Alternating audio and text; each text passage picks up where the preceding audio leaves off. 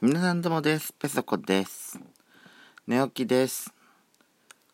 まあ今日休みだからいいんですけど、あの、眠い癖してず寝ろよって話よ、本当に。いや、眠、眠ってたんですけどね。まあ目が覚めちゃ、そう。頻尿ですから私。目が覚めちゃったのね。えー、まあ、さっさと寝なさい。そのまま帰ってきたら、そのまま布団に入って、はいはい、こんな無理なさいってなるんですけどね。いや、撮ろうとしてたんです。撮ろうとしてたんですけど、あのー、撮らないまま寝落ちしちゃしちゃってたので、じゃあ撮りましょうよ。ね。明日休みなんだし。やしこにねこの時間起きてるってまあ、まあ、夜中の3時半ぐらいですけどこの時間に起きてるってことはまあ私明日も起きるのが遅くなりそうだなっていう感じはするんですけどね。やっちゃんにどうしよう。怒られちゃうわよこんなまたね寝ないと。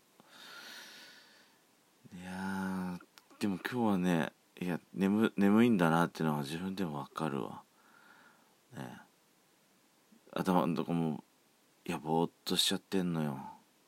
いや寝たのもね多分ちょっと前だと思うんだわよあの。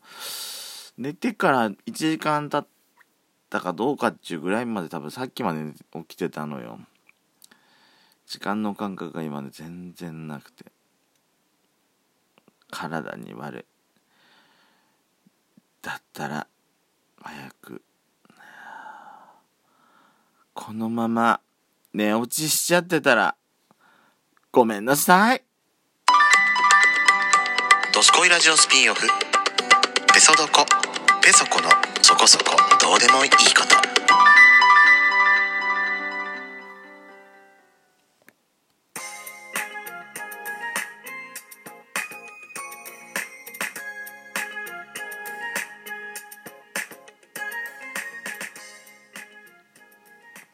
改めまして、おはようございます。こんにちは。こんばんばん。ドスコイラジオスピンオフ、ペソソコ、ペソコのそこそこどうでもいいこと、お相手はペソコです。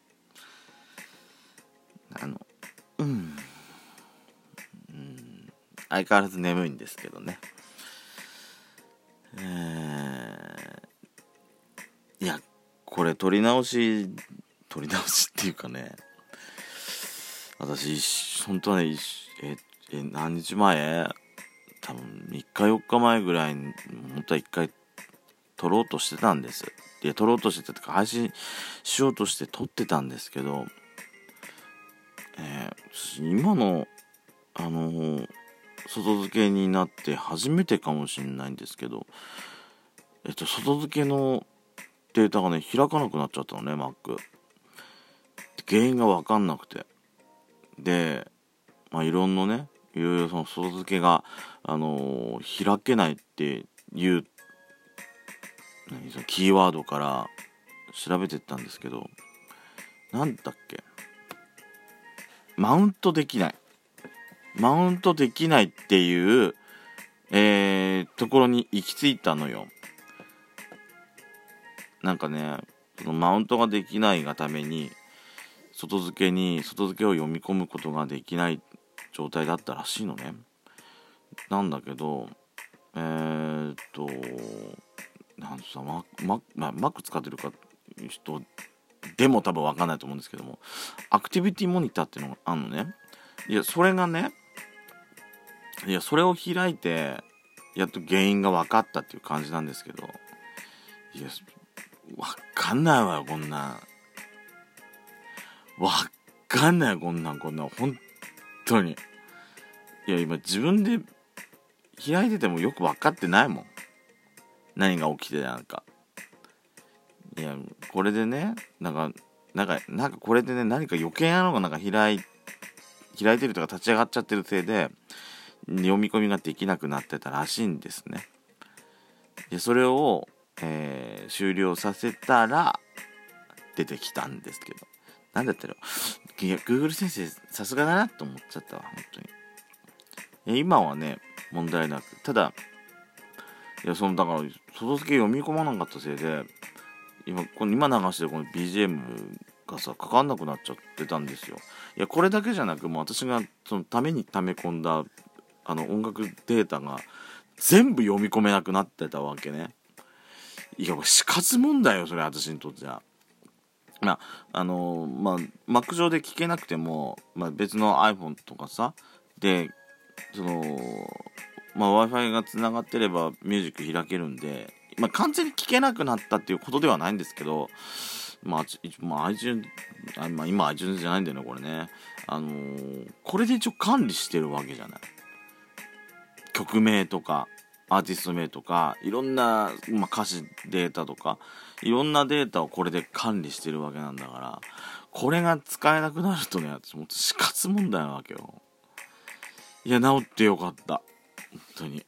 本当にね。BGM 使えなくなったら多分あれだよ。次やっちゃんとドスコイラジオ撮るときすっごい多分私不機嫌だと思うよ。ああ。ドスコイラジオの時は iPhone でかけながらしてるから、まあ、使えなくはないんだね。だからペソどこだわ。ペソどこだけ延々あまあまあでも多分あれだわ。あの前にペソどこの方のさこっち側のあのー、立ち上がらなくなったように多分不機嫌になってると思う。なんでまあ前回前回っていうかあのえっ、ー、とね昨日の夜昨日の夜でしょですでしゅか。あのドスコイラジオを配信した分なんですけども7月の19日にやっちゃんと撮ったやつかな。私ね。自分でも本当になんかもう反省しなきゃいけないと思ってんだけど本当にね不機嫌で撮ってるわけよ。なんかいやこいつ悪態ついとるわと思って自分で聞き直して自分の喋ってる声がねもう明らかになんかトーンがねあの不機嫌な感じがすごくもうにじみ出てるっていうかもう溢れ出しちゃってるのね自分で言ってて。うん。これこんなこんな感じが毎回今度続くわけかと思うといやちょっとさすがにちょっと考え改めなさいよあんたって自分でも思っちゃって。うん。いや本当に治ってよかった。その一言に尽きるわ本当に。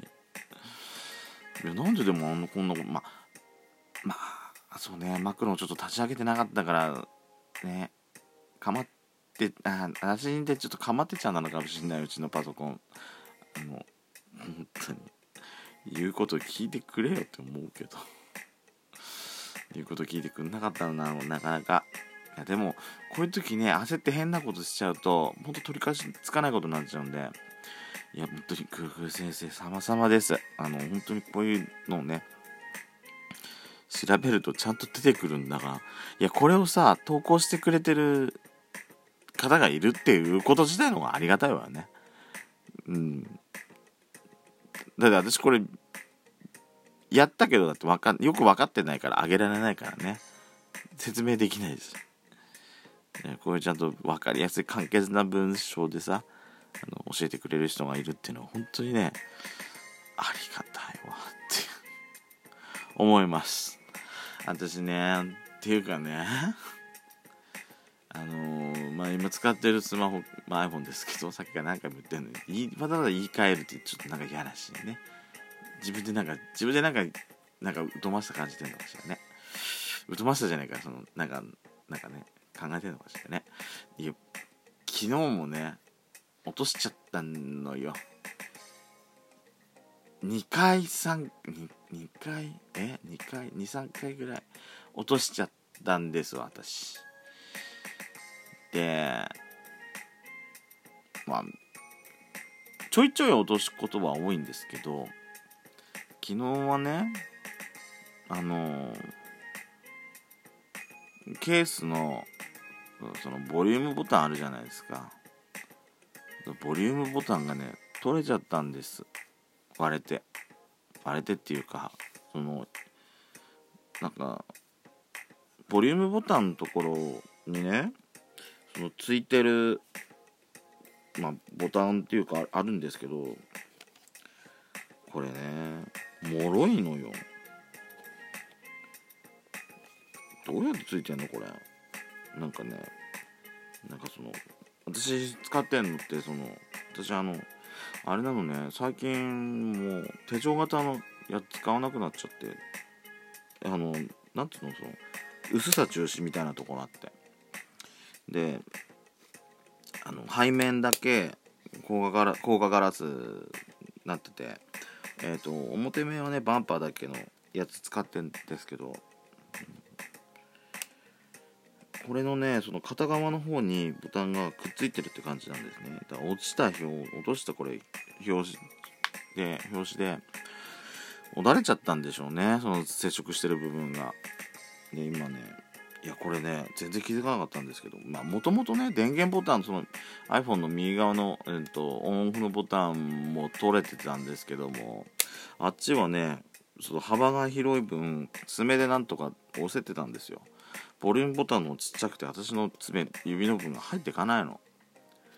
いやこれはちょっと不便だなと思いまして。で前のね前の使ってたやつまあもう画面ひびは画面っていうか表にもうひび入っちゃってるんですけどもそれ使ってるんですけどあのー、表面がね私バンパーだけじゃなくてこれガラス面ガラスコカガラスがついてるんですけどなんかそのコカガラスの分なんか反応が鈍いのね。あの指でこうやって動かしてても。バンバンもうだからこれちゃんとねあの腹くくって新しいやつ買おうと思って。でもなかなか店頭で私の理想のやつが売ってないんですよ。あの明日休みだからちょっと買いに行こうかなと思ってるんですけどね。本当に。皆さんも大事に扱ってくださいね。ペトコでした。